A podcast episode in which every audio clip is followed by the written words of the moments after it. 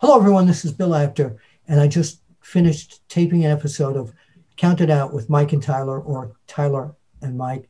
They're brilliant hosts. You've got to listen, you've got to see. Count It Out. Yeah, I endorse it. They've got the after chat seal of approval. This is Wildcat Chris Harris, one half of America's Most Wanted. You're listening to Count It Out with Tyler and Mike.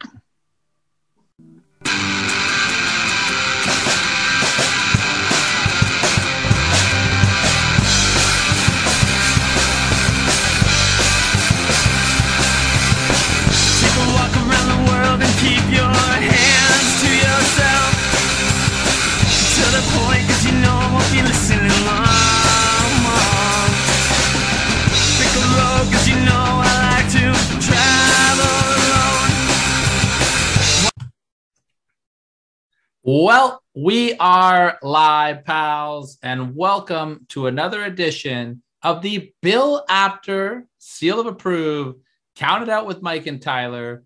And you know what, Mike, before I introduce you, like I always do, and say my name is Tyler, and as always, I'm joined by Mojito Mike and Your ask how you're Tyler. doing. Yeah, and I'm gonna ask how you're doing.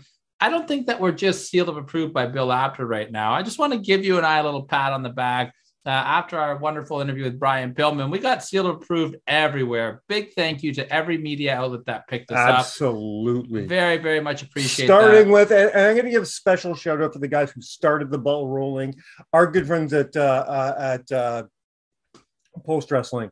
Um, it, it's, it's really cool to have the, the first people picking us up be a local Toronto outlet and people that we really respect in guys like John Pollock and Wai Ting. So yeah, and Andrew, uh, Andrew Thompson is also and Andrew uh, Thompson. It was really cool. Don't get me wrong; it's very cool to get picked up by by by fucking 411 and, and wrestle talk and wrestle zone and all that. what culture all that yeah. what culture? It's very cool to be picked up by all that but I, I, have a very special place in my heart for the for the post boys. I, so i've gone on record i've gone on record many times and i, I think that post wrestling is and john pollock especially john pollock um, is the most credible source to get your news anywhere. And, and andrew thompson the way that he covers interviews and the transcripts that he puts out uh, tip of the cap to those guys. If you're looking for the the best coverage on not only just interviews but podcasts, like Andrew Thompson has everything covered. John Pollock is the most reliable newsman in the business. So post wrestling, big shout out there. Uh, let's keep on the big shout outs real quick. Do the little bit of house cleaning here. Uh, this weekend, I will be at Kempenfest in Barrie, Ontario for Barrie Wrestling. I am very excited for this weekend from a personal standpoint. Uh, I'm finally doing something I don't do very often. I'm taking some time off work. I'm going to be as soon as we're done recording. I am you, packing. You you took from 2020 to 2022 off. Well, okay? I mean, I still worked. Mm, eh, you're using that uh, word really loosely. When we're when we're done recording, uh, we're recording this on a Monday evening. I am heading up to a cottage, which I don't ever do tomorrow, which I'm very excited about going to do a little R&R and then I'm taking 5 days off. I'm going to do some Barrie wrestling. I'm going to do a tragically hip cover band, spend some time with the family. So uh, this is the start of a great week for me and, and there's no better way I'd rather start it off than by uh, recording with you. It's been a while since we've done this. Uh, you're back full time. Yeah, man. Uh, last week's show um, truth be told was was recorded quite a few weeks ago. Um, the show before that was was was when it was but it wasn't a show like this. It wasn't a list. Um so it was that amazing show with us and brian pillman um also shout out to to uh, young um, young jay lee for coming on last week. Thank you so much for that. It's gr- always great to have uh, jay lee on the show. Um but it's been a while. People don't realize how like because we did things we we canned a couple things before i went on hiatus. It's been a long time since i did a list we we've recorded one show since Canada Day. Yeah. And and before that was before you had your kids, so it's yeah. been a minute. I'm excited so for it. I haven't done lists in a vi- the last time we, I did a list was when I pre-recorded our um, commentary, commentary, list, mm-hmm. and that was and that was way back in I think April. Yeah. So, yeah. Um, and cool, also, uh, I'm looking forward to this. Also, um, it, it's great to have you back. I've missed doing this, but uh, I know you're listening right now, Steve Bourne. I have not forgotten about you. you are still coming on to do your list. Uh, uh it's just, uh, the, these random interviews have popped up, and you know, we're but I haven't I'm- forgot about you, buddy. I love you, and I'm gonna thank you for I'm gonna drop a bomb here. I'm gonna drop a bomb here. I'm gonna put you on the spot. I'm gonna drop a bomb. Um, we do have a couple people clamoring to come on the show to help us do some lists. I, I always love it when we when people want to do lists. That's cool for us. Uh, takes the stress off us, and it's cool to see other people's opinion. Steve Warren being one. It's gonna be cool to have Steve Warren come on and do a list. I think this will be his third list, third or fourth list. Yeah, yeah, so, that, so that's now. cool. But then another guy who wants to come onto the list is a good friend of the show, uh, wrestler, uh, uh, local wrestler Van Landon. Rev it up for come the on. barn burner, baby. I'm not telling you what he wants to do. I'm gonna wait for that, but it's gonna be a fucking amazing list. Let me tell you that. Yeah, and uh, I, while we're talking about our good friend Mr. Van Landen, I want to give a shout out to our good friend Jonah uh, over at the recap, reline, rewind, relive. I always, I, Jonah, I'm sorry, that was the He's worst. so mad at you right now. that was the worst I've ever said it, and uh, that's kind of what I do. But uh, rewind, Yeah. recap, relive. I Give me- think I said it wrong again. Either way, the guy with the bow tie, Jonah, he's got Van Landen on his show. I believe it's airing this week. Uh, I believe maybe Thursday or Friday. It's coming out, And and who's he's he with, baby? pat yourself on the back. It's Barry Horowitz. Um, I I'll- can't wait for this. I've I've heard Jonah has given me rave reviews about this show, so I'm excited for it. So head over there, find Jonah. It makes me so happy to know that Jonah loved Van Landen as much as we do. Um, it's always a treat running at the van at the Bay Area Wrestling shows. Um, van, Van's very quickly become not just a favorite wrestler of mine on the local scene, but just one of my favorite people we've met since we started doing the, the, these circuits. You know what I mean? Yeah, that- uh, uh, we've met a lot of really cool people, some that we connected with and some we didn't, but even the ones we didn't uh, are still amazing to us. But there's a few like young young Jay Lee who we've really connected with, Big Ben Ortmans, and now Van Landen and Clay Wilson, he's just And, misunderstood. and of course, of course, the misunderstood Clay Wilson. Uh, these guys ha- have really taken a liking to us, which we love. So thank Yeah, you guys. It makes me think there might be something wrong with those guys if they like us. Mm. But uh, that's all I'm putting you over, Van Landon. You got heat with us. I'm just kidding. We love you, Van. Um, before I talk about the show this week, uh, just head over to our YouTube page right now where you will see the latest uh, Barrie Wrestling Event Center that I've done. Great promos from some great guys and some fun stuff. Now, let's talk about the show this week, and then we're going to talk about Vince McMahon. Um, Summer, summer, summer slam. yes, Summer you are. Season. You're in my doghouse right now because uh, yeah, yeah, yeah. up until an hour and a half ago, I thought we were doing the top seven intercontinental title matches of all time at SummerSlam. Now we are doing the top seven builds to SummerSlam matches. So I have absolutely zero preparation this week. I literally have, and you watched me do my show prep this week while we were Yeah. talking before on air. I have 45 seconds of prep work. I made it to SummerSlam 2002. So anything over that, we're just winging it, baby. Yeah. But uh, put me on the spot. I love it. Listen, I and I'm going to explain to everybody why I had to change my list so much. I was prepared. I did weeks of preparation for this list. Hmm. I was doing You did The- three prep, three different lists that you've been prepping for. I was doing my original list was going to be uh the best SummerSlam matches from 2000 uh, from uh, from 1988 to 1997. A 10-year span of matches. And I watched matches, man. Like I watched so many matches and I'm doing a great list. Here's the problem. 6 of my 7 matches on my best of matches of these years included one Bret the Hitman Hart. Six of the seven. Why is that a problem, you ask? Because if you hit the archives on www.countingout7.com, you will see that we did the best Bret Hart SummerSlam matches last year. That was Oh. by far the drunkest that I have ever been on Counted Out to the point where we did, that was our SummerSlam live show, the last one that we did. And Mm-hmm. uh, I got Rory Fox on, redid my list with him, and remember nothing about it. So Yeah. uh, love you, Rory Fox. But while you're on the top of Bret Hart, this is a perfect segue for me to tell you about next week's show. And I haven't told you this yet, but next week we're going to do something a little bit fun. And it was inspired by a conversation that we had about a week ago. Um, next week, I am going to count down the top seven Seth Rollins SummerSlam matches.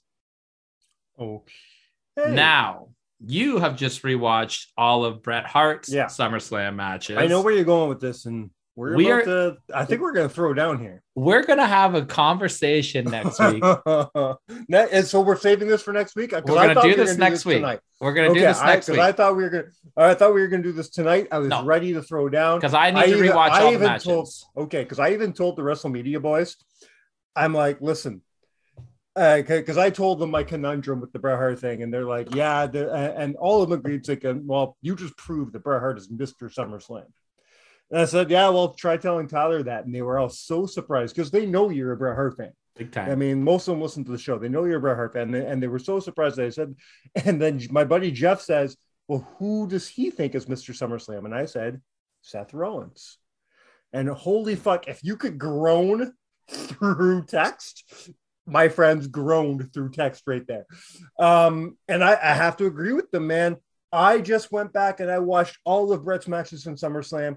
Bret Hart, in no doubt in my mind, and by a very large margin, is the greatest performer in the history of SummerSlam.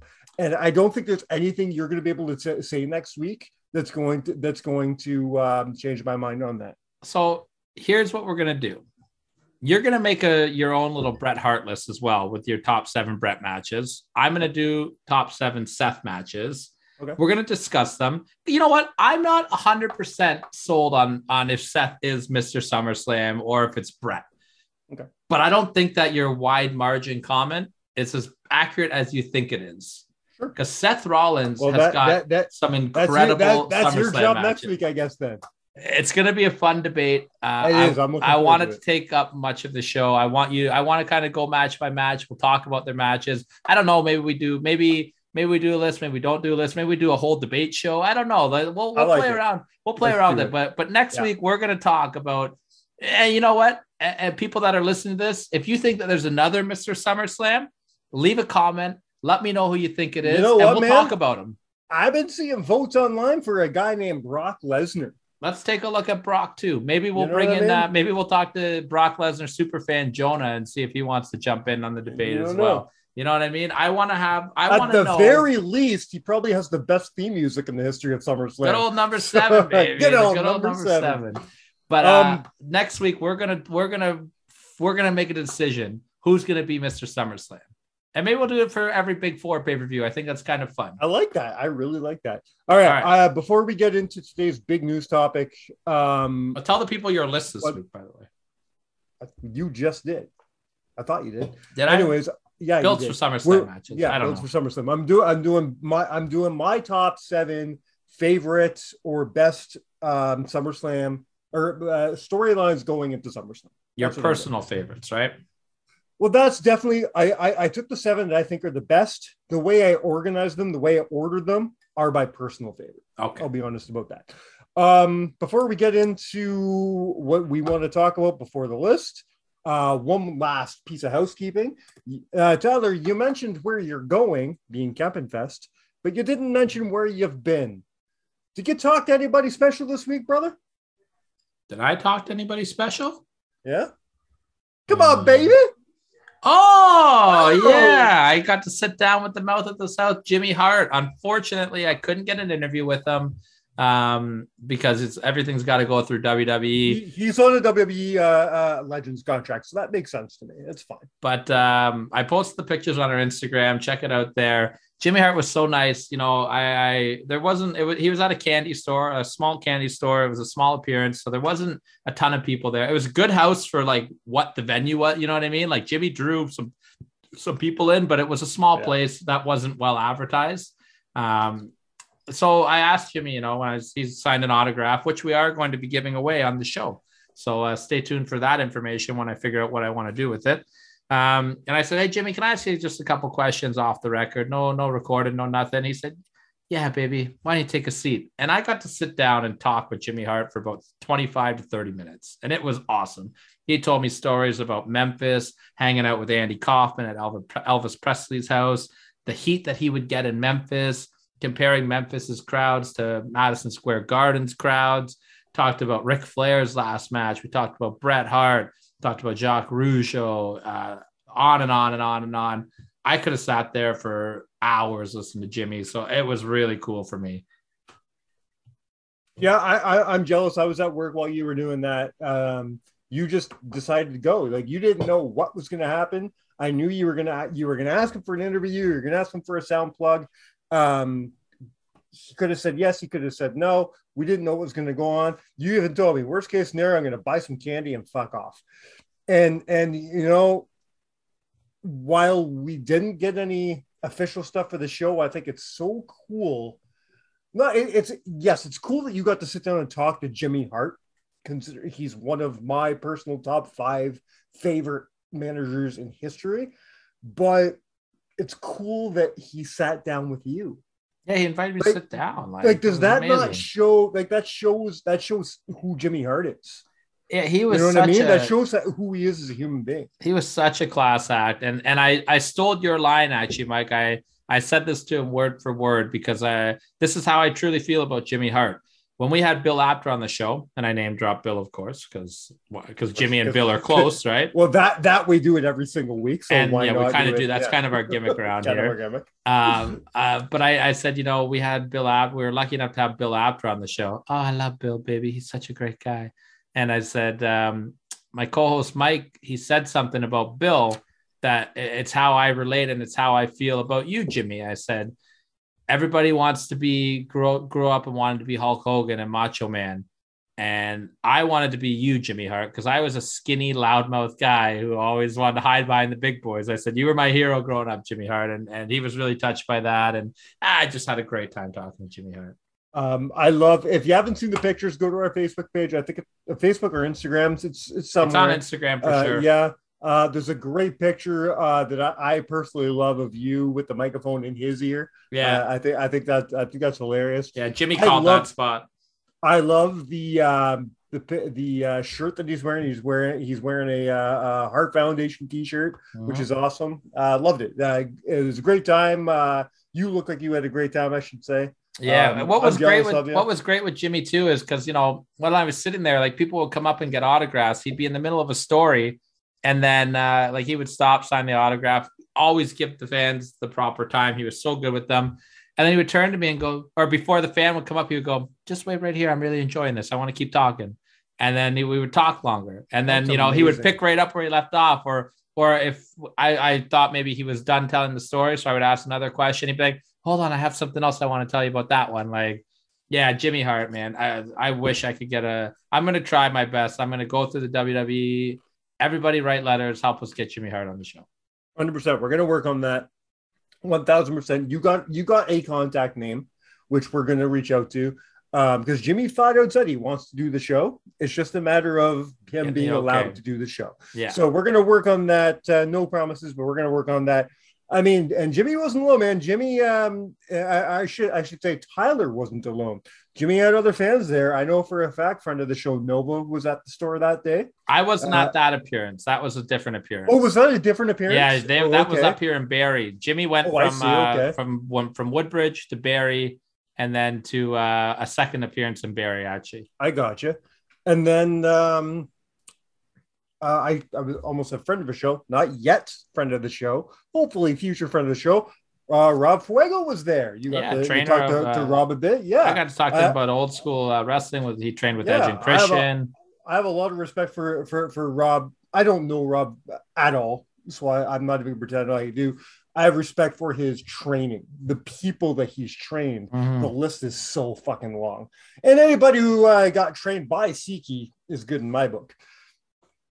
Yeah. Anyways, a, a thousand percent. And uh, uh, while we're talking about him, I just want to pull up the uh, uh, Demand Lucha is the promotion that he is uh, Lucha, working yeah. with, and they're bringing in Effy and Allie Katch for their show on oh. August the 18th. It's a Thursday night, 7 p.m. in Toronto. If you're in the area, that is highly... a that is a GCW fans wet dream right here, baby. Yeah, you know maybe uh maybe we'll get down there and check it out. I'm giving a lot of thought. All right. Well, um, we took a lot longer with the housekeeping than I expected, so we're not going to go too crazy on this part um, because there's nothing we can say that hasn't been said online already. We're just going to give some opinions and uh, a couple uh, thoughts. But let's just smash the news out. Everybody knows by now. Nobody doesn't know this. Uh, this week, what was it? Friday, I guess it was. Um, Vince McMahon announced his retirement. Yep. Uh, let, us just rip the band-aid off. Everybody knows it anyways. Vince McMahon, Vincent Kennedy McMahon, the man who I thought would only retire after he died and you had to burn his bones uh, and, and do some voodoo ritual on them for him to actually be gone. The man who said he would never retire has retired. I don't want to get into the reasons, the speculation of reasons why he may have retired. I don't give a fuck. Unless you really want to get into it. I mean, I, I don't, I don't think we should just ignore it. I, I don't want to talk about it in great detail, but it's let, us talk about Vince's legacy first. Let's talk. That's what, what I care more about. I mean, but I don't, don't want to just. Say, I don't want to be like, oh, Vince is a bad. I don't want to judge Vince from a personal standpoint. We don't know for one thousand percent. Can we speculate? And is it probably a fact that well, he, that he was forced to retire because of the because of the scandals? Yes. Do we know that? And is that fact? No. Well, so I mean, I don't, there, I don't want to focus on that. Here, here's what this is what I was going to say about it. I, am not going to sit here and be like Vince is bad. Vince is a like. Mm. I don't. I don't care about what Vince McMahon's like as a human being because I don't know him and and I'll never yeah. know him.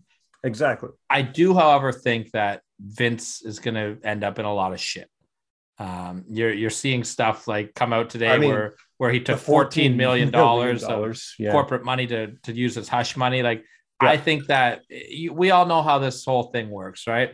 Mm-hmm. Um, and and it and it happens for a reason. I'm not saying this to defend Vince McMahon because I think Vince McMahon's probably done a lot of really shitty things to for this to come oh, out, but it's a snowball sure. effect now. You know what I mean? Mm-hmm. You're going to start hearing people come out of the woodworks. I think. I think you're going to start hearing some it, really bad stories because it, and it happens with everything. Like, like, and I'm not making light of any of these other things, but look at the Me Too movement. It started with one person talking about Harvey Weinstein, and then it just snowballed to like this whole thing of people coming out saying, "Holy shit, hence the title me too. You know what i mean? And then and and then the this the, the similar movement a couple years ago they got a lot of uh, professional wrestlers in trouble. It's not always wow. about sexual the professional wrestlers got themselves in trouble. Okay I, am sorry. Yeah. yes that that i know that's what I, you mean like I, yes I, that is what no no thank yeah, you yeah. for correcting me. Thank you for correcting me because that is what i meant.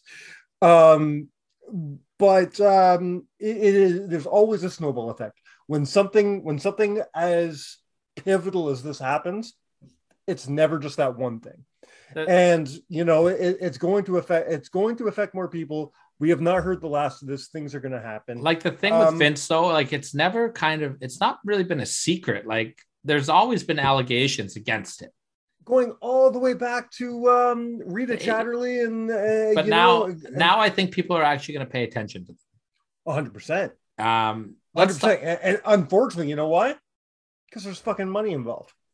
Well, and because I think Vince has probably done a lot of shitty things. like I think that's a well, yeah, but he's been doing shitty things for forty fucking years. Yeah, and he got away with it for a long time. And for I, forty fucking years, it's about to, I think, kick him right in the ass, and it, it's mm-hmm. really too bad because, you know, let let's take well, Vince McMahon, but, the human being, out of the equation, and let's talk about, you know, it's like the Chris. I think it's going to be like the Chris Benoit effect. Obviously, not as extreme because he's no. murdered, and but you know, I think that people are going to have to look at Vince McMahon and separate personal and professional. And from a professional 100%. standpoint, hundred percent. Like I said, and I've said this. I'm glad you brought up Chris Benoit because I've said the same thing about Chris Benoit. I don't give a fuck. It's not that I don't give a fuck what he did. What he did was horrible. But I don't know Chris Benoit. Chris Benoit wasn't my friend. You know who Chris Benoit was to me? Chris Benoit was the guy that I watched on TV every fucking Monday night. Mm. Chris Benoit is one of my favorite professional wrestlers of all time. Yeah. I yeah, and you have to you have to separate that or else it's going to drive you fucking nuts. Well, you have it to separate it to an it's, extent. It's, like it's the same with music. It's the same with TV. It's the same. Do you think every actor that you like hasn't done a fucking shitty thing in their life? Every 100%. musician you like hasn't done a shitty thing in their life. You know what I mean? Does that mean you have to stop liking those bands? You have to not watch one of those movies? No, you just no. need to. I can you know? still sit back and I can appreciate a Chris Benoit match because yes, you know, and and Chris Benoit was my favorite wrestler for a long time. Mm-hmm. Um, but I will never ever stick up for Chris Benoit. I will never defend Absolutely Chris not. Benoit because, because he did two separate things. He did the most heinous thing on the planet. Doesn't mean I can't and, sit back and watch a Chris Benoit match. But I'll, not, I'll, never I'm make a case. Like I'll never make yeah. a case for him to go to the Hall of Fame. I'll never no. think that he should be glorified. Um, but I will still sit back and be like, holy fuck, this guy was a hell of a hand. And and and, with it's sort of the same thing with Vince McMahon. It's I'm not going to sit here and say, hey man, I know he I, I I- I know he did horrible horrible things, but there's no but. Vince McMahon, the man, has nothing to do with the show. Has nothing to do with me. Vince McMahon, the CEO and creator and creative genius, is the man that is responsible for this show we wouldn't be sitting here right now together if the WWF didn't exist, it's true. and and, and the WWF wouldn't exist, especially not the way that we know it and the way that we have known it for the last forty years of our lives without Vincent Kennedy McMahon. I think that if We Vince- owe him our fandom, and I truly believe that. Yeah, a, million percent. And I, I think that Vince, if Vince didn't take over from his dad, I don't think that we're talking about the WWF I don't at think- all today. I, I, think don't they fold. talk- I don't think we're talking about professional wrestling. I, I think that world class would have taken over because they were getting ready to kind of make that jump and- too. but then also folded. I don't think anybody was going to do what Vince McMahon did. Vince Nobody McMahon, had the balls to do what Vince McMahon did. World class, I don't think would have done the the, the territory grab the way that Vince did. it's not Wo- only the balls though, Mike. It's like- the vision. He's Walt Disney, man. Hundred Vince. McMahon What, what, Vince what a great analogy! I like Vince that. yeah. McMahon is doing things that that nobody was thinking about. You know, Mhm. he he's doing, and even now, like looking at the WWE network, Vince was talking about doing this network in like the Years early ago. two thousands, man. Yep. Like like Do and now you remember WWE twenty four seven?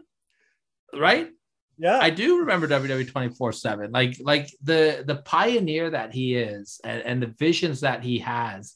And it's just like, look at WrestleMania, pay-per-view. Vince McMahon made pay-per-view. You know what I mean? 100%. Uh, You know, without Vince McMahon succeeding on pay-per-view, you're not getting the UFC, you're not getting boxing, No. you're not getting maybe No. I don't know about boxing, maybe, but but now WWF now, we can, give- we can that. give the NWA a little bit of credit there. for- Absolutely because of not. because of because of, because of start. No, no, because you, you Starcade, can't give Starcade. no, it flopped. Vince blocked them.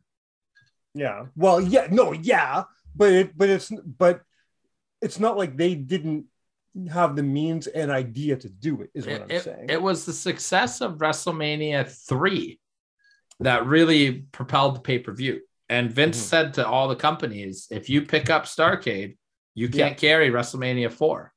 Yeah. See you, Starcade. like how like like 90% of the networks did not pick up Starcade. They did I guess I, terrible I. I guess I mean it in a way where you can credit NWA for pay per view the same way you can credit ECW for the Attitude Era.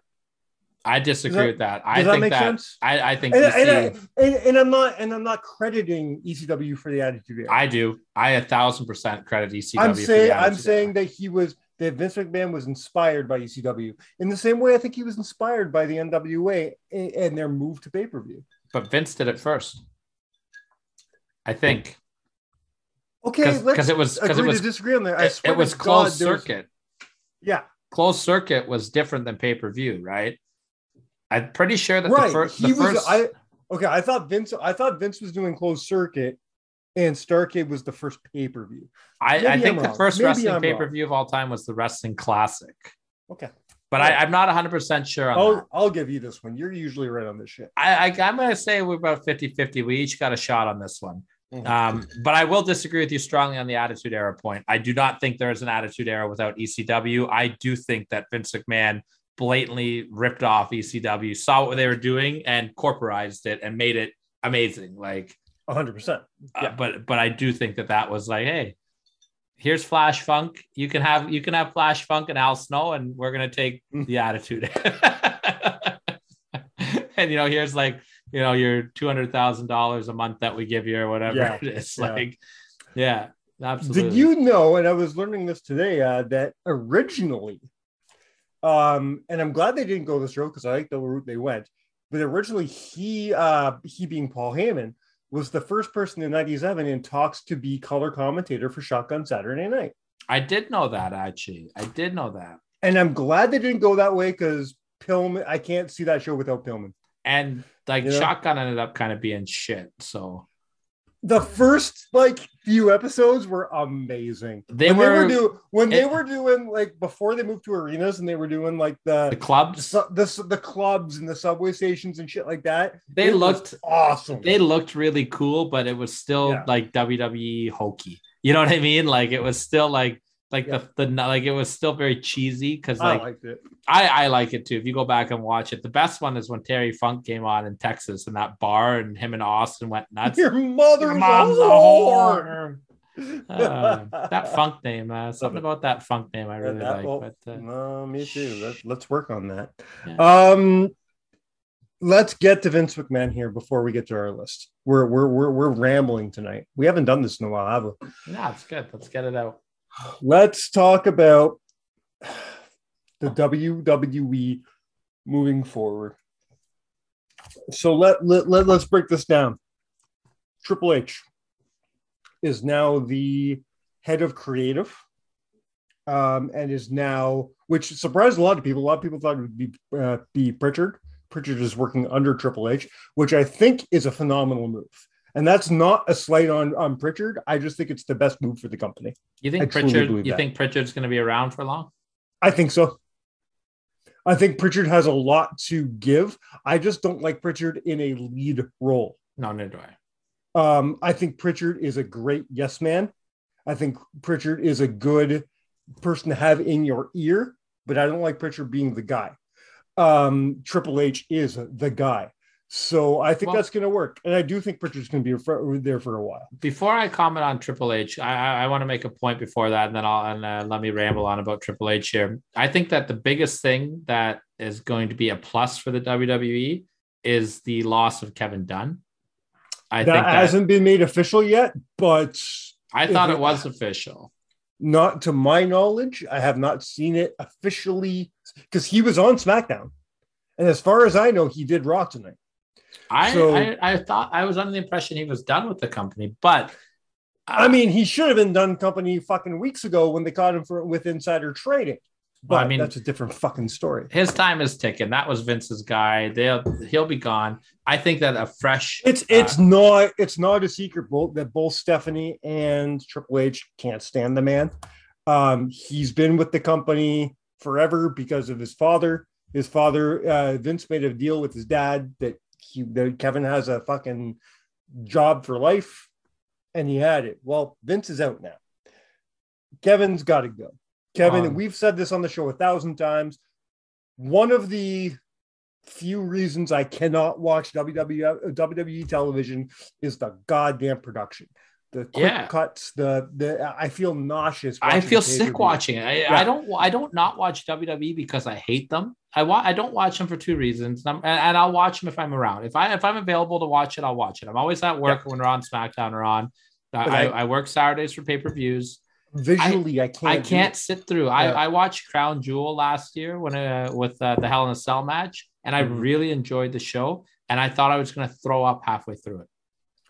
They had great pay per views in 2021. I, I really do. I think that they had great pay per views in 2021. If you can get through the pay per views, I, I I couldn't watch a pay per view in a night because I would get motion sickness. As, as So far it, as, it would um, take days to watch it. Yeah. And as far as Triple H goes, to go back to your question, it's proven that he, you know, you look at the NXT Ross, the brand that he did there, and that was the highlight of the WWE for the last probably 10 Yeah, years. right. Um, eh, Eh, eh, you know, clearly he knows what he's doing. He's been a student of the game his whole life. Do I think that we're going to see a big change right away, though? No. Absolutely not. Eh, I, I think that they're going to slowly, because you can't just shock It's shock your got to be audience. like that. gradual. no, thank you for that. People are uh, so. So I already seen people When's Being like- Gargano coming back? When's Yeah. this like? exactly. I already see people coming out going because they announced tonight apparently that one of the matches for SummerSlam was the Mysterios uh, versus Judgment Day. Yeah. and everybody says, "Oh, I thought Vince left." what did you expect? You Did you expect just. them to wa- wipe out every storyline that, that Vince was already working on and be like, okay, so Slam's going to be Adam Cole coming back and he's going to fight everybody? Yeah. It, it, it, you know, it's not that. It's not what it is. things have to happen gradually. There will be changes. And you know what? Some of those changes might take five, four or five years to fucking see happen. Mhm. Um, you know, it- it's it's like the this is off topic, but this is like the, the everybody fucking jacking off over the TV 14 thing. Do people do people really think that the day they go TV 14, it's going to be the Attitude Era? Yeah, what do you think? have- what do you think? the- Miss Kitty's you know, gonna come out and flash her boobs on that- like- that's what that's exactly what I was gonna say. Like, do you think Alexa Bliss is coming out on TV and we're gonna see her fucking twat? No, that's not gonna fucking happen. It things happen gradually, gradually, slowly in time. The Attitude Era didn't happen overnight. It's everybody says, "Oh, Attitude Era was in like you know '98." No, guess what? You go back to 1996, and you start seeing the seeds in Yeah. early 1996. It's like everyone says about Austin. Oh, Austin three. He cut that King of the Ring promo and he took off. No, he didn't. No, he cut the didn't. King of the Ring promo and then fought Marc Mero on a pay per view and then was on the dark you. match in SummerSlam against Yokozuna in a minute and a half. don't happen overnight, and that counts with with what's going on right now. I will say though, this, this I am new excited. regime. Yes, me too. I am excited. me too. I think in time, WWE might become a promotion that I love again. Um, because I'm I'm not gonna lie. I'm like I'm never gonna I'm not gonna sit here and bash WWE because I can't because WWE is the reason I'm a wrestling fan. So I'm not gonna bash it. Do I love it the way I used to? Absolutely not. I, I do think that um, as far as timing wise goes, I think it is a good thing that Vince is stepping down. Uh, Mhm. I think it's time. I, I think he doesn't have his finger on the pulse anymore. I think we're seeing a lot of repetitiveness on Raw over and over again, which has been a gripe of mine. And and I I do think it's time to freshen things up. So I'm interested to see who's going to start getting pushed, who's going to keep getting pushed. I thought Roman Reigns had the line of the year to Austin Theory. when He's saying, "Daddy, your daddy ain't here no more." I thought Yeah. that was so good. Yeah. Um, Do you think that was a double shot? No, I think Now, that's I- just I might be thinking too much into it, okay? But I feel like it, it could have been a, a shot at the Vince thing, but then maybe a shot at Christian and AEW. No. I think it no, was. I, I think. I, I, I know I'm overthinking it. I think it was just. I think it was just a way to acknowledge that theory, who has been paired with Vince McMahon on TV for the Chris- last Christian's year. been shooting at people's dead dads every week, right? Yeah. So I, I you know, I don't think. I, I think that might be a bit of a stretch. Um, Yeah. we could. We should asked Brian Pillman that. Uh, we had him on the phone on the show last week, but uh, Yeah, I, I just think that was a way to be like theory was so hand in hand with Vince for so long. I think that's the way to say, you know, Yeah. To separate that now, right? before we move to the list, I want to go through a small list of things that I would personally like to see with this new regime, um, and all things that are in possibility. I'm not going crazy here. Things that I think that Triple H, Stephanie McMahon might actually do. Notice I kept Tony Khan's name out of it because I think Tony Khan's only there because that because he's Vince's yes man. Tony. oh yeah. So I, every time you say Or Tony I'm Khan, sorry, I'm sorry, I, I meant Nick Khan. Nick Khan. Nick yeah, Khan. Whatever. Sorry, Khan, Khan, Khan.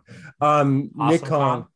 Yeah, Nick Khan, who is the uh, the the co the co CEO with Stephanie. Vince McMahon's got a lot biggest of stooge. power. Vince McMahon's biggest stooge since Gerald Brisco. Or do you think Uh, that that guy played Vince and puppeteered his way to the top? You never know. You never know. Um, but uh, I have a feeling that Vince, as the the the number one shareholder in the company, the majority shareholder in the company, kept his man in because he knows his man will do his bidding more than his own daughter will, because his own daughter is too much like him. You know what I mean? There- there's a great there's a great and- story that Jerry Jarrett he- told. and he went oh, i saw I, I i read that today you talking about the one of uh they're at uh, dinner. uh, uh, of their that dinner and, uh, and and he says uh one day you're gonna have this company shane that one yeah, and Stephanie goes, "Ah, Daddy's girl's gonna be taking it over." i love that story yeah I, that I, you know, when people shit on Stephanie, and and I think I Dude. think a lot of people shit on Stephanie because of how good of a heel she is, because she's a great heel. And- 100% And, I think that she's the second she's the second greatest female heel in the history of that company and i mean that who do you guys number one? Vickie Guerrero. Ooh, yeah. I don't think anyone got heat like Vickie. Agreed. Vickie's not just the greatest female heel in history; she's one of the greatest heels in history. Yeah, Vickie got heat. It's tough to get that kind of heat in 2020s, man. Yeah, 2010s. Um, yeah, uh, sorry, what were you saying before I said that though? I think that Stephanie is going to do a great job. I, I, think 100%. people. I, I I don't think there's anybody better suited for this position. Uh, I know that yeah, it, it- everybody thought 10 years ago, 15 years ago it, that, that Shane was the golden boy. I don't think Shane wanted it as bad as Stephanie did. No, and I, I don't, don't think, think Shane Shane has the wanted it. vision as good as No. Stephanie does. I think Shane. I think Stephanie. Shane wants to put himself over too much. ways. Shane wants to put himself over too much, and not that 100%. Stephanie doesn't put herself over a lot too, but I think it's just I, different. I think she cares more about the about about the um the staff and, and the talent bill as and I believe the same thing about Triple H. Um, did you hear about the speech Triple H gave tonight before Raw?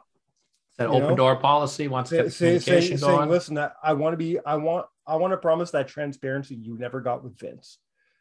Like that's a good way to start. yeah, Is now he he's got to hold up shit? to it. Is, is he full of shit? Who knows? You know, I'm up- skeptical of Triple H time will too. tell. I, I I know he's got that are. ego. He's got that ego. He's got that little bit of Vince in him. you and I He's- talked about he's a grudge this holder. months ago, but I always said that I think Triple H could really do wonderful things for this company if allowed, and I we're agree. about to see. Time's going to tell. I'm excited tell. for it. I'm excited for it. All right. So, like I said, the things thing- I'm excited the, about. The, thing, the things I want to see under this regime. I'd like to see a, rev- a, a, revival of the tag team division. You're talking the choir on that one, buddy. I'd like to see Prestige brought back to the Intercontinental Championship. Yeah, Walter. And I think is the guy to do it. And as Or a uh, man, Gunner. What's his name? Gunther. Gunther, yeah. And as a man who once was a workhorse champion in Triple H, I think he would spear uh, spearhead that. I mean, it's on the Um, pay per view, right? That's the first time the IC title's been on a pay per view in almost two years this month. So- Exactly. I want to see less rematches. oh, please. I know I'm talking to choir on that one as well. And then as far as commentary and promos, More Pat McAfee. commentary, more Pat McAfee. Um, promos. I think it's time to do away with the age of the scripted promo. At least not as heavily scripted. Yeah. You know what I mean? And then the last thing I want to see done away with. Vince has been doing this for 20 years, and I think it's time to, to, to start whittling down on it. Let's get rid of that uh, banned word list. Oh, yeah. Belts and it changes every week. I know. Like let's let's hear the word professional wrestling on television. Yeah. Let's hear belts and titles and you know I I I, I, who gives a fuck? Stop. You know Vince McMahon famously said in 19 I want to say it was 1997 1998 came on TV and said we're done. Uh, what what do you say in that promo? We're Age done. of good guys versus uh, bad guys is over. what, do you- what do you say? We're, we're, We don't want to done. insult your intelligence. Insult your intelligence. Thank you. We don't want to insult your intelligence. Well, guess what? Every time you ban a fucking word that you don't want us to hear, you're insulting our fucking intelligence. I'm like, So, I'm I'm, done with I'm, that. I'm back and forth on that because I I like the idea that Vince wants to brand himself like instead of wrestling, he wants it to be superstars. Like I'm fine with stuff like that because it's like it's like when you say um when you want pop, I want a Coke. You know what I mean? When you want um like you know what I mean? Like I never think thought of it like that. that's what he's I- going for, right? When I- you think when you think of mixed martial arts, I want UFC. When you think of Mhm. wrestling, oh, did you watch WWE? Like, I think that's kind of Mm. what he's going with with stuff like that. yeah, Uh, the WWE universe, that's that's the big one, right? yeah. Well, that and I have no problem with stuff like that. But when you stop using words like championship and and and you know, I I don't know. It's just Yeah, yeah. I or it's- or, it's- or or don't or don't talk about the wrestling holds. You know yeah, what I mean? I'd like, to see the commentators be commentators again. Agreed. Anyways, um, before we get to the list, what was the last thing you wanted to say? That's it. I got nothing. Beauty, because we've been talking way too long. Um, and Oh shit! Yeah, let's get to the list. We're let's rambling, fucking- motherfuckers. Let's let's list this shit. let's blow through this bad boy. We are doing the top seven storylines in the history of SummerSlam. I'm gonna get so much heat for this. I want you to know Um, that I've really done my homework this week, and I'm going to be grilling you. Okay. You're so full of shit. Listen, you're already gonna be mad at me because there's no real old school shit on this because I can only put the shit that I really remember. and the I can't remember any of the new school stuff, so we're fucked st- here. uh, and the storylines that I remember is the shit that I watched on television every every single week. So I'm not gonna have storylines from 87, 88 Well, because I don't I don't remember what the storylines Well, were. I hate just your re- list I just re- I just remember the matches. I hate it. you know. So, anyways, let's go for this. My number seven, starting off heavy, man. We're doing, uh, we're going to 2009. We're doing CM Punk versus Jeff Hardy. Okay, yeah, uh, this is a great build. Um, you know, I'm straight edge. You're a piece of shit. Yeah, yeah, great promos leading up to this. Punk made his heel pro- turn. it's the it's the promos. It's it, you know, it's the heel turn and the promos that really made this for me. It's the um, I love that the promos weren't all against Jeff himself. It was against the fans. Hmm. And I love that. It was the I get it. I know why you like him because you're not strong like me. You need a straight edge champion. You need me. You just don't know it yet because you're too weak. Yeah. I love that shit. I love it. You know, this Uh, started with uh, Punk cashing in his money in the bank on Jeff Hardy after he won the world title. Yeah, this is uh, this was really like the first time I think that CM Punk was allowed to be CM Punk in the WWE, Mhm. and, Mhm. and I thought he had a home run here. This was Jeff Hardy's uh, uh, swan song, if you will, to play on words a little bit. There, he was leaving the company, Yeah. Um, and, and he put Punk over like a million bucks on the way out. Hundred percent. That uh, I don't remember if it was the go home or the week before they go home. Uh, there's a great spot. Uh, did I remember that where CM Punk put the uh, the, the the chair on uh, Jeff's neck, and and, really, and Jeff really sold that. That was Mhm. great. Great stuff. Um, my number six. Uh, we're going to a feud that you love. I know you love this feud. To a year that I think you really love. We're going to 2006. Okay. And we're going Cena and Edge at Okay. SummerSlam 2006. This um yeah, okay. I, I actually Because I'm gonna I'm gonna go back because I'm gonna go back and I'm gonna say this program started at New Year's resolution. You know what I mean? Yeah. This this this program really started when Edge came out and cashed in his money in the bank way back in January. Because let's little if you really break it down, Edge and Edge and Cena they ran their feud for pretty much the majority of 2006. Yeah, they, Like they that had the whole match year at the was those Rumble. two. And then they You know? they they kind of took a couple months off, and then they met back up at SummerSlam and finished up Mhm. at Unforgiven, the greatest pay per view in the history of Canada. um I I I love this pay-per-view because of how or uh, sorry, I love the I love the storyline because of how up and down it went with like they would go in and out of you know feuding with each other. Mhm. And then right before SummerSlam, it culminated with him, he uh, with Edge just making it so personal in attacking John Cena's father in his own home, Yeah, um, which was just the icing on the cake of this. Uh, they had the this- storyline. I believe, going into this where if Edge got disqualified, he would lose the belt. Um, Yes, yes, that was the uh, the the the stipulation. very small fact that I don't know if a lot of people picked up on this. Um, with this feud uh, and the blow up being the next month, the SummerSlam match was in Boston, John Cena's hometown, Mhm. and Unforgiven was in Toronto, In Edge's Toronto. hometown. Uh, Yep. and and both guys uh, lost in their hometown, which uh, Yeah, I I, I kind of really like that. which which I loved. It was, I think that was really part of the story in itself. Um, I was there the night after Unforgiven in Montreal, uh, which is one of my favorite promos I just ever cut.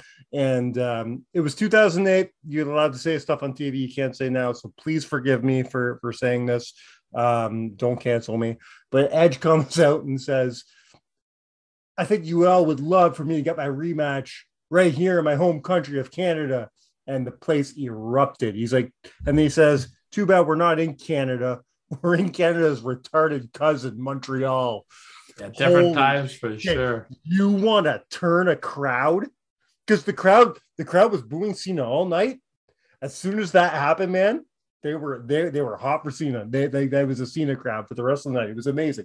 Edge knows how to how to play people, right? I loved it. Yeah, Edge is Edge is fantastic. Definitely one of the greatest heels of all time.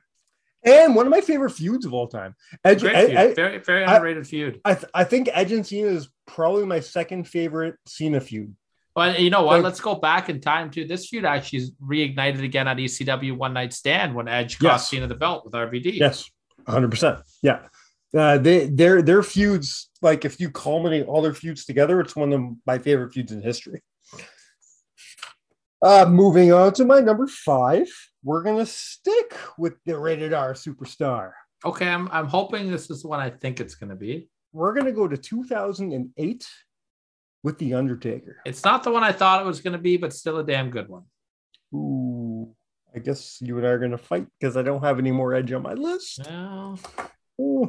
Um, but this is a great this is a great feud. Um, it's not it's not even a feud because Undertaker had nothing to do with it. It. It's a great program because Edge held the entire fucking thing. Well, this was months. really- that these guys went. They went So months really- and months. So it really starts because they were feuding before, and then um, what was it? Edge beat Taker. Was it at one night stand? Yeah, something like that. The TLC match, right? Yeah, the TLC match at one night stand, and the stipulation was that if Taker lost, that he left the WWE. And then over the next few months, we found out that uh, Edge was banging some hot chick in the back. Uh, uh, of course, he's supposed to be married to, to Vickie Guerrero. Vickie finds out that uh, Edge is unfaithful. Like anybody didn't know that Edge wasn't unfaithful. Kind of his gimmick. yeah. So uh Beth Phoenix, pay attention. Um so so um uh Vickie, you know, v- Vickie, her exact words, hell have no f- fury like a woman scorned. And she tells him straight to his face, I did something you're not gonna like. I reinstated the Undertaker, and at SummerSlam, you're going one on one in Hell in a Cell. Yeah, and Number these guys one, really went back to Mania, dude, too, right? Before exactly before I move on with the story, um, one of my favorite Hell in a Cell matches ever. yeah, it's very good. Okay, uh, that that gets to SummerSlam, but before we get to that Hell in a Cell match, Edge is not a stupid person. Edge is not dumb. Edge knows that he's not ready to get in Hell in the Cell. He's not ready to face the Phenom in Hell in the Cell. He needs to prepare. He needs help. So he looks for help with the only person that really tested the I forgot about this. This is my favorite part of the story. And he goes to Mick Foley. I forgot about this. Not only, and this is a great part of the story because not only is Mick Foley one of Undertaker's greatest opponents, not only is Mick Foley famous for being in one of the most famous uh, Hell in a Cell matches in history, if not the most famous Hell in a Cell match in history with The Undertaker, but there's a history between Edge and Foley uh, already. You know, Absolutely. it's a great, it's a great all-around package here. He says, Mick, I need your help. Mick, I know you don't like me, but I like you're the only person that can help me prepare for this. And Mick says, Not only will I not help you, I can't help you. The only person that can help you is you. You need to find that edge that makes you edge. You need to be that sick fuck that I fought at WrestleMania. You need to get back to that. and Edge looks at him and says, You're absolutely right. Thank you. And then he beat the shit out of, out of Mick Foley. Yep. You, you know, it, like that, that made that story for me. That's what made that story. It's, when I saw that, it's like, okay, now he can go into WrestleMania or now he can go into SummerSlam and you can believe he might beat The Undertaker in Hell in a Cell. Yeah, I mean, uh, you know, this is very similar to the Cena feud where it went on pretty much for the whole year. I like how both guys, uh, instead of being hometowns this time, it was both guys had their specialty match against each other. Edge with the Mhm. TLC and Undertaker with the Hell in a Cell. And uh, man, I think you summed this up perfectly. I don't, I don't have anything to add to it. Great, great build. Um, anybody who hasn't seen that promo with uh, Mick Foley and Edge, I believe it's a Raw promo. Um, couldn't give you the date. It's somewhere in July. Go check it out. It's it's one of Mick Foley. It's one of my favorite Mick Foley promos, to be perfectly honest. I'm It's you. espe- especially one uh, one of my favorite like post career promos. All right, we're hitting the number four, baby. and I'm to oversell this bastard because I'm doing Shawn Michaels and Hulk Hogan. Come on, number four. Number four. I love this storyline so much. So fucking much. I, it's good, but I might be biased because I was there at Raw for the for, for part of the, the build. Yes. One of my fa- one of the best parts of the build. So maybe I'm biased because I got to witness it firsthand. But man, it's such a good fucking story. Number one, we hadn't seen this is 2005. We haven't seen heel Shawn Michaels since 1998. I guess that's not that's not totally correct. We saw him do that stupid NWO shit and whatever, but we haven't seen heel wrestler Shawn Michaels since 1998. This is Shawn's only heel run of his of his second career. Like people don't realize that, you know what Yeah, I mean? absolutely. He only he only had a short one short heel run in his entire second part of his career. And it was fucking phenomenal. Because as much as I know you don't like 1997 Shawn Michaels, this felt like 1997 Shawn Michaels. yeah, but less annoying. It's a more seasoned Mhm. Shawn, like 1990. You know what I mean? Absolutely. Um, so let, let, let, let anybody who hasn't seen this for some reason, let's start at the beginning. Um, we're at a Raw sometime in July, and it's Hogan and, and uh, Hogan and, and Shawn Michaels, uh, and they're taking up against uh, I want to say it was Carlito and Kurt Angle. Um, and of course they, they get the win. They do the whole, you know, Hogan must pose. And, and and Shawn's doing the posing with him, doing the whole thing, and out of fucking nowhere, he just super kicks the shit out of Hulk Hogan's face. And, and it was out of nowhere because these guys have been teaming for the whole year, right? They teamed Yeah. up at Backlash. You had the six man with Cena, Mhm. uh, and then and then this one as well. So this is like their fourth or fifth tag match together. Yeah. this was And then for it the course. and then just happened. It just out of nowhere. Hogan turns around and takes it in the chin. Yeah. One of my favorite parts about this, though, isn't the kick itself. It's There. it's the st- thank you. It's the stairs. The sell by it's the sell by Shawn. It's not even Hogan's sell. Hogan was all right. Hogan laid there, but it's it's Shawn's sell. Shawn stood over him. Just the way that he looked at him. We've seen people do these kind of like nonchalant or, or or soulless stares before, but Shawn did it so differently in this one. Mhm. Um, and it hit harder because from 2002 until 2005, we've only had Christian, God loving, fun loving, awesome fa- uh, baby face Shawn Michaels. We haven't seen this. And this heel Shawn Michaels is not a Shawn is not the heel Shawn Michaels that we had in 1992. This is not the heel Shawn Michaels that we had in 1997. This is a whole different heel Shawn Michaels we've never seen before. It was fucking beautiful. It was amazing. It's one of my favorite things Shawn Michaels has ever done, which He is did that great Larry. King segment too. the Larry King segment. Of course, we can't not talk about the night I was there in Montreal when he did Great the promo. Yeah.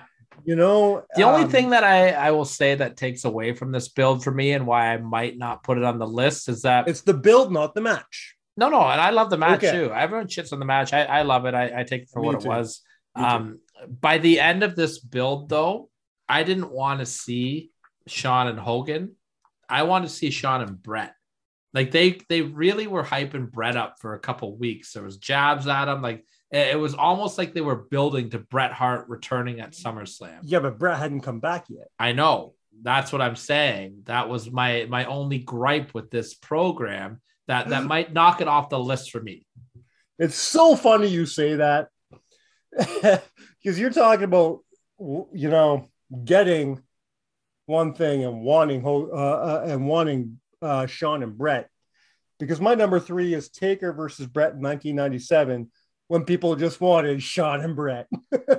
Fair. and they were supposed to get Shawn and Bret at King of the Ring that year. of course they were.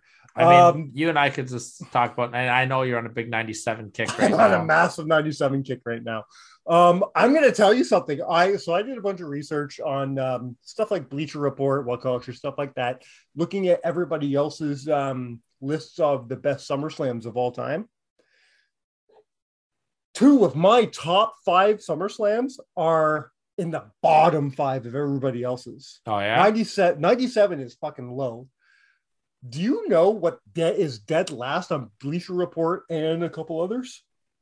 Wow. That would be in my like top 10 at least. Which one? 1990. I, I 1990 is not a great pay per view, but that's it's been a- mar- that's been marked I- as the I do- worst SummerSlam ever. And I, I don't think it. it's the worst SummerSlam ever. Like I wouldn't put it in my top 10, I don't think, but I have a soft spot for it. I have like a guilty pleasure spot for that one. I love it. I I I, absolutely love that pay per view. And 1997 is my personal favorite SummerSlam. Is do I think it's the best SummerSlam? No, we'll get there. But I do think it's the it's my personal favorite. 97 is my personal favorite year in professional wrestling. I can't And remember what year. I'm going to tell you the reason. The number one reason 97 is my, my my favorite year in professional wrestling. Two words for you. Right. Oh, sorry. I got Mm. I Yeah. never considered myself a Bret Hart fan ever. Um, in the beginning of the 90s, I was no one Hart guy. At the end of the 90s, I was a Steve Austin guy. I was never a Bret Hart guy. And then by the time, you know, everything was over, Bret Hart was this bitter old man. And I'm like, fuck Bret. But over the last few years, especially since we've been doing this show and I've been researching things, 90% of my favorite SummerSlam matches have Bret Hart in it. 97% of my favorite WrestleMania matches have Bret Hart in them. Then I find out my favorite year in professional wrestling is 1997. And what's the best storyline in 1997? The Hart Foundation. Uh, I was trying to think of a funnier. If, if you I- if you talk if you talk about fucking um uh, what's was- his name? I was Uh, gonna say gang war, faction warfare, Uh, Los I thought- Boricuas. I, I, no, I thought you were going to go for um, what's the Yamaguchi-san? that was '98. Uh, it started in '97, and I and I know that because I was watching a '90. Uh, I'm gonna oh no, you, I'm fucking. I'm gonna up. tell you You're wrong here. Okay, Choppy. Uh, since you're wrong, I get to choppy choppy your pee pee. choppy choppy my pee Mr. Yamaguchi-san, love All it. right, let's talk about this this, this Mania build or this uh, SummerSlam build. Um, so let's go back. Uh, Obviously, Undertaker wins the title at WrestleMania. Uh, right before that, Shawn lost his smile. Bret Hart's feuding with Stone Cold Steve Austin. Uh, Bret Hart turns uh, heel, of course, starts the uh, gets back together with his family, starts the uh, the what's it called the the Hart Foundation. Best You're my brother. in the fucking world. I love you. Yeah.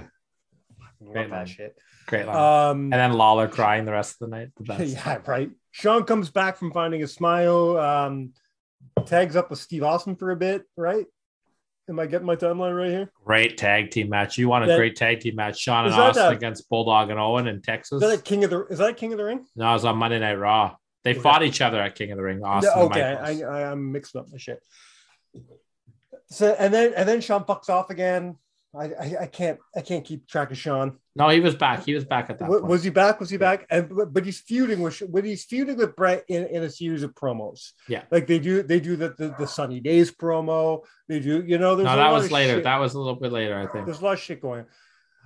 I thought so too, except it was I, I when I was preparing for this, I was listening to um Bruce Pritchard's show on SummerSlam '97, and apparently that promo already happened. I, I thought that was later.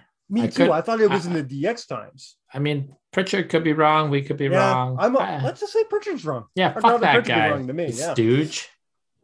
But they were taking shots at each other. Yes, they had the backstage fight already then- by this and point. then and then of course, but Shawn's still a, a white meat baby face.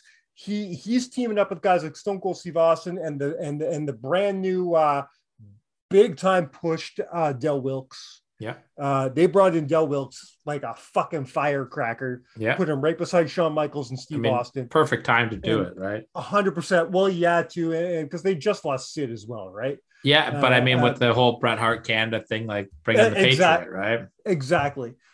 Um, around this time, going into SummerSlam, Bret Hart cuts one of my favorite promos of all fucking time, and he says, "If you want to give America an enema, you'd stick the hose right here in Pittsburgh." Yeah, I- which Fucking love that. which is not true. I think Buff maybe Buffalo or or Cleveland, but uh, Pittsburgh's kind of nice actually. I'm telling Buff you said. Don't say that. that. they have great professional wrestlers, but the town is uh, eh, leaves a little bit to the imagination. Um, and then, of course, uh, it gets announced that uh, Shawn Michaels is the special guest res- referee for the match, and Bret loses his shit on Vince McMahon. Yeah, And it's great. one of the very- It's one of the very first times that we, as a as fans, um, learn that Vince McMahon isn't maybe just a commentator. You know what? I think Very you're cool. talking. I, I didn't have this on my list originally, or I did, but it was high. You know what I mean? Like I was going back and forth on it. And I think you're talking me I think- into. to, I think you're- were high. Yeah, you know, I I sleep on this build a little bit because I don't think about it as like Bret versus Taker, but as the build as a whole with because the, it's the inner you have, you have to put everything together. Yeah, yeah, you're selling me. You're it's- selling me on it. if you put in Shawn, and it's really like 'cause this is still the Bret versus everybody shit. You know what I mean? It's Bret versus the world, except for Canada because we love them. Yeah, you're selling You me know? on it. I like it. All right, we're in the top two, baby.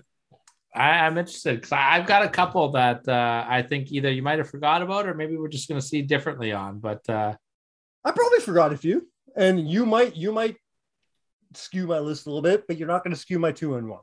let's I think my two and one are set. Uh, I think you're going to disagree with them, but these are my personal favorite ones. So it's Well, I it is can't disagree with your personal favorites. You know what I I can just tell you you're crazy. That's all I can do. my number two, uh, we're going back to 2002 to quite possibly the greatest SummerSlam in history. It was My- you, Hunter. Thank you. It was baby. you all along. You're damn Um, right it was me. It's like why are we watching a few love- good men here? You I can't love it. handle the truth. I love this Um, film. This is great. I would have maybe had this as my number one in all honesty. It went back and forth. It went back and forth. Um, maybe you won't agree with my number one, but let's stick. I've with got this I've got now. a couple that I, I've got my my one and two I could flip flop on as well. Let's start with this. Of course, we're talking about Shawn Michaels uh, getting ready for his first match back since 1998. The and we're in of 2002. Uh, yeah, yeah, Mar- uh, March of '98, and now we're in July or August of of 2002. Be- Um, Shawn Before Michaels, you start this rundown, can I just Yes. vent? Can I vent for a second? Yeah. Um, now I'm very grateful for all the wrestling events that I've attended in my life, Mhm. but I'm going to say a but here. I I went to WrestleMania 18 in Toronto, and I had a great time. Rock and Hogan, I wouldn't change it for the world. However, the next year was WrestleMania 19, which is one of the best WrestleManias of all time. uh-huh.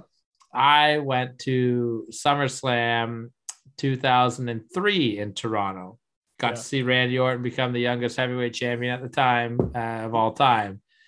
Uh, I wouldn't uh, Eddie Guerrero and Kurt Angle. However, Yeah, yeah, yeah, yeah. What was The the, next- year before? the next year was Hogan and Shawn, and the year before was was Shawn's return. No, Hogan and Shawn was 05. Was it? Then maybe I saw SummerSlam 04. That's right, because 03 was Elimination Chamber. Yeah.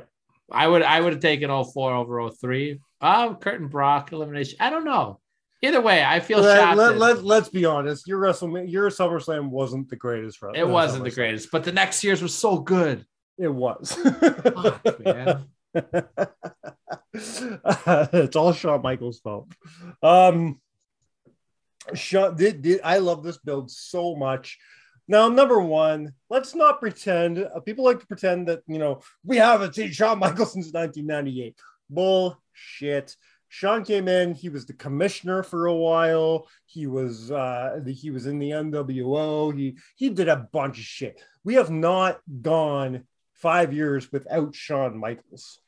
We've gone five years without we, we've gone five years without Shawn Michaels the way we know him in 2002 though because when we knew when we knew him last he was still stoned out of his fucking tree a brand new Shawn Michaels emerges in 2002 and there's some you already know there's something about him you know what I mean like, there's something different about this Shawn Michaels and he comes out they do this DX reunion which is amazing in 2002 well, be, there was before that though because um they were teasing trying to recruit Triple H to the NWO, mm-hmm. and then Nash went down with yeah. the injury, so they changed the angle to will Triple H be recruited to Raw or SmackDown? He was going to yeah. make his decision at Vengeance, and then yeah. Shawn was the guy who persuaded him to come to Raw, and then they did the DX reformation. Well, then, then they did the like it's like I'm bringing in my best friend, and you know Shawn comes out. Um, then they do the DX thing, and then Triple H just beats the fuck out of him laid him out with the pedigree. It was great though. Can I can I just jump in for a sec? Yeah. Um, they teased it throughout the whole Raw. You know, Shawn. I think it was Shawn going, "Hey, I got an idea," or maybe it was Hunter. I can't remember. I got an idea, and he threw him a bag, and he looked in the bag, goes, "No, no," and then that was all you saw. And then about an hour later in the show, all you hear is, "Are you ready?" And we hadn't heard. And Hunter was music. a heel at the time, right? He was face. He he was a face. Was he face? Point. Okay. Yeah. Okay. He was a face at this point. But we hadn't heard the DX music in a long time. A long time. And they yeah. came out, they did the whole DX intro, and Hunter did his stuff. Are you ready? No, I said, and the place was losing his mind. Mm-hmm. And then Hunter did his the, the greatest turn. This is my favorite, one of my favorite heel turns of all time. Let's get ready to suck it. Boom, pedigree. See you later. Yeah, I, I just, it. oh, it was so good and then the next few weeks we see some of my favorite personal um, Triple H promos that he's ever done.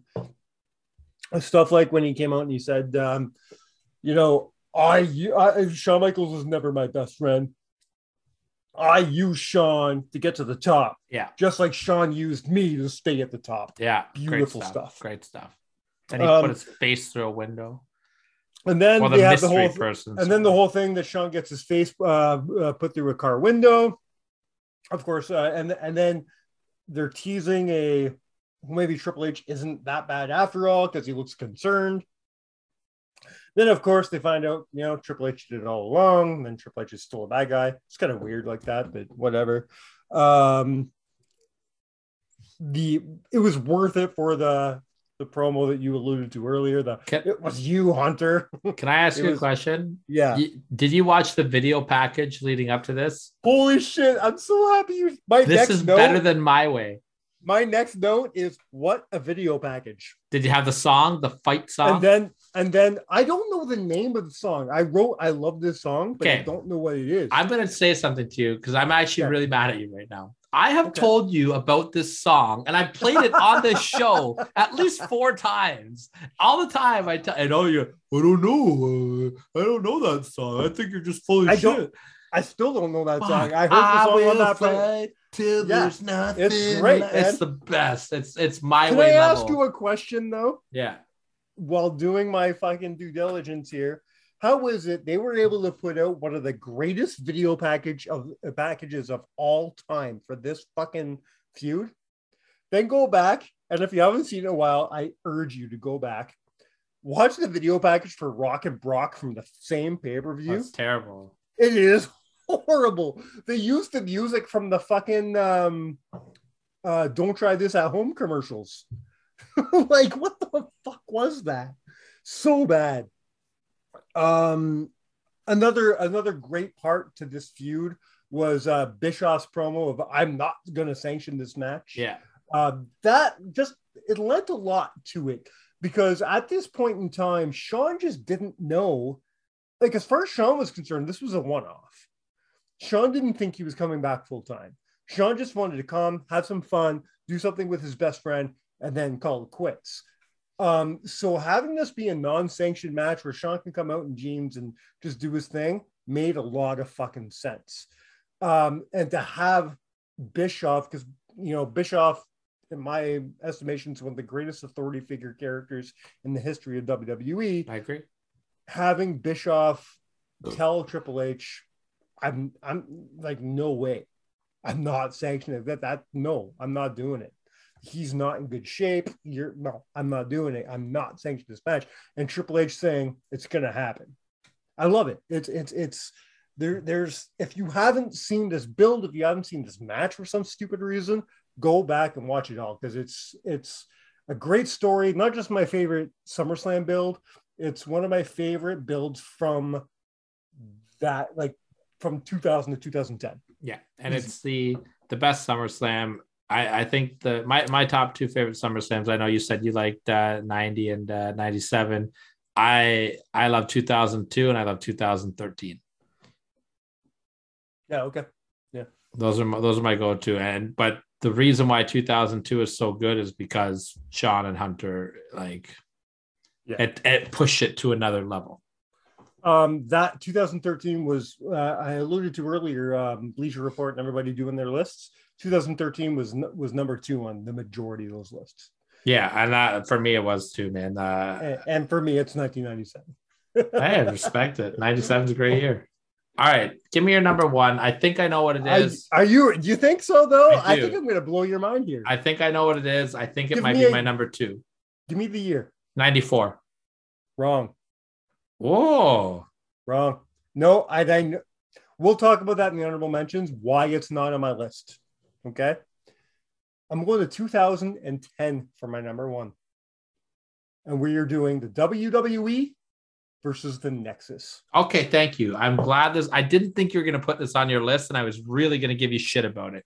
I fucking don't- love every part of this. Every fucking part. I don't have a problem with this being your number one at all. Let's let's break this down. I don't. right? This. Let's break this down. It starts with that amazing night on Raw where the Nexus comes out and just fucks shit up. Yeah, this they- is one of the best just- angles in WWE history. It- it's everything that the R word was supposed to be and couldn't be. you know what I mean? They come out, they fuck shit up. They destroy Cena. They they tear down the ring. They just destroy everything, and it's so well done. yeah, absolutely. Um, And thank you for not saying the word. I love how I would say the other R word, but not that R word. Anyways, um, uh, moving on to the actual build of SummerSlam, uh, Cena decides there's seven guys in the in this Nexus group. He's gonna need six people to help him to do seven on seven at SummerSlam. So he creates a team. Um, and of course, the original team is Chris Jericho, Edge, R Truth, John Morrison, uh, the Great Khali, and I can't believe they did this, but it was amazing. And they brought in Bret the Hitman Hart. Yeah, well, because Nexus took out Bret, right? Bret was the Exactly. GM at the time, and, and Yeah, they, they laid right, him out, yeah. and they laid out Steamboat, and they they were just they laid out Vince, like Yeah, and they and they and yeah, I forgot they brought they they made Vince. That was great. So they brought in they brought in Bret for this match, and then um, of course things start to crack within the WWE team, and and um, Wade Barrett brings attention to it right away. He says, "We're a unit. We What? we're a family." Did they lay Khali out before this match? He wasn't in the match, right? No, I'm gonna get there. Um, uh, Wade Barrett says there's already cracks in the foundation of WWE. We're seeing it, and you we're seeing it every week. Edge, Edge and Cena were at each other, or Morrison and Jericho were at each other. It was every week you were seeing it. Um, then it starts with Edge quitting. Edge said, "Fuck this, I'm out," and he quit. Then Jericho quit. Then the Nexus took out Khali and and, and, and hurt him and got rid of him. That happened to a lot, uh, to Khali a lot back in the day. Weird how that works, Nathan Jones flu. right? Um, and then uh, on the go home, you have Cena and Bret versus Jericho and Edge, who quit the team in a tag team match with the Nexus as lumberjacks. Great tag team match, by the way. It's a fucking fun match. I watched it this afternoon. It's a fucking great match. Um, I love it because every time Cena gets thrown out, the Nexus beats the shit out of him. Jericho gets thrown out, and they, well, they don't touch him. And then later in the match, uh, Jericho gets thrown out again, and, and, and the Nexus says, "Ah, fuck it," and then they beat the shit out of him, and then they beat the shit out of Edge, and then the match ends, and Edge and uh, our uh, Morrison and um, Truth come out to, to help out, of course. So you got the four members of the team remaining in the in the ring, and then uh, the uh, um, Edge and Edge and Jericho are walking up, and they look at each other and say, "You know what? Fuck it," and they go back and they help out and they rejoin the team. So now we go into SummerSlam, and it is six on seven. Khali can't make it, so they need that seventh man. And what? Whose music hits? Well, hold on though. You're to- you're missing something though. They they had they've been asking the Miz to join the team. well, yes, they they've been asking the Miz for and Miz was being a cocky prick. Oh, let you know, you know. I'll and then know. finally, the when the when the match happens, and Yeah. then Cena cut a great And- promo. It's and like, that You're uh, too late. That music hits. Miz comes out and John grabs the mic and says, "Whoa, whoa, whoa, whoa, whoa, whoa, whoa!" It's like Miz. It's like we need to be a unit. We need to be a team. We couldn't wait for you. Like we're You're not letting late. you. We're not letting you uh, uh, wait until the day up to tell us. So we already picked our seventh man, and you know what? He's better than you. And that man is the only man who hates the Nexus more than I do, and that's Daniel Bryan. And holy shit, did that crowd explode! and they booked him strong in that match. Hundred percent. Yeah, My favorite part of that match is Bret Hart and Heath Slater together. I thought they were great. me too. I, but I, I, I'm so I being an Impact fan right now. I'm, I'm very high on on Heath at the great moment. stuff. Eh? He does. Yeah. I I gotta Uh-huh. tell you, I, I don't hate your list. I had a couple that I I might have put on my list. Before you, before you get on the rest of your honorable mentions, I gotta ask, which Edge match did I miss? Edge of Matt Hardy. Okay, that's an honorable mention for me. Um, it that that's a miss for me, to be perfectly honest. The match was a miss. The That- build that- was fucking that- great. but the build was. Except for Matt's promo, his that Yeah, that one promo, and it, that threw the and that could have taken it thing off the list. me. And I get that, and I get that Yeah. for sure. Um, Yeah.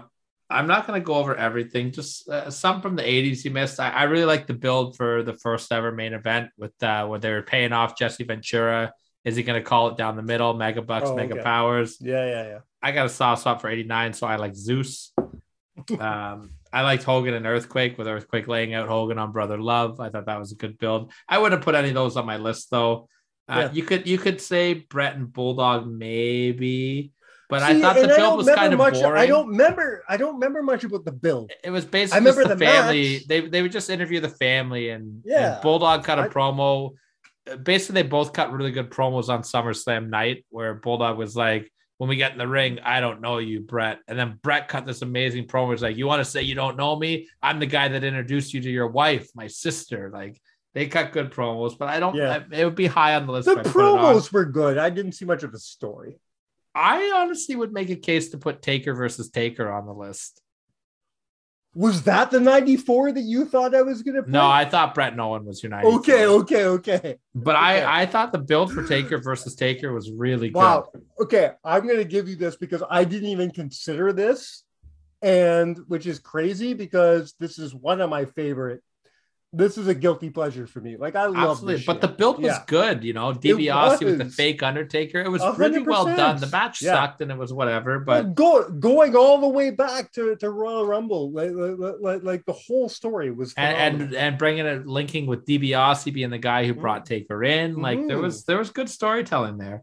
Um, you know, you could you could make a case for the boiler room brawl, just the series of matches with Taker and Mankind, yeah, but I, wouldn't make it on the list. it- No, Um, I like Mankind and Triple H's build again, not list worthy. again, it's an honorable mention. yeah, it was not list worthy. Yeah, I, I think you could have made a case for Triple H and, and The Rock, uh, the ladder match, just because that summer the DX Nation feud was really hot.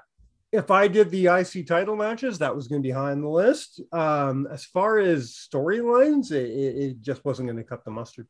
I think um, I would have put Punk and Cena on my list of the summer Okay. of Punk. If we're going Cena, do you know what Cena uh, uh, uh, match just or storyline just missed mine? Daniel Bryan. No, I really like Um, that build as well. last year with Roman Reigns. Okay. Yeah. Yeah, This one is a deep cut, and I don't think people give it the credit it deserves. Uh, Seth Rollins and Dean Ambrose versus The Bar.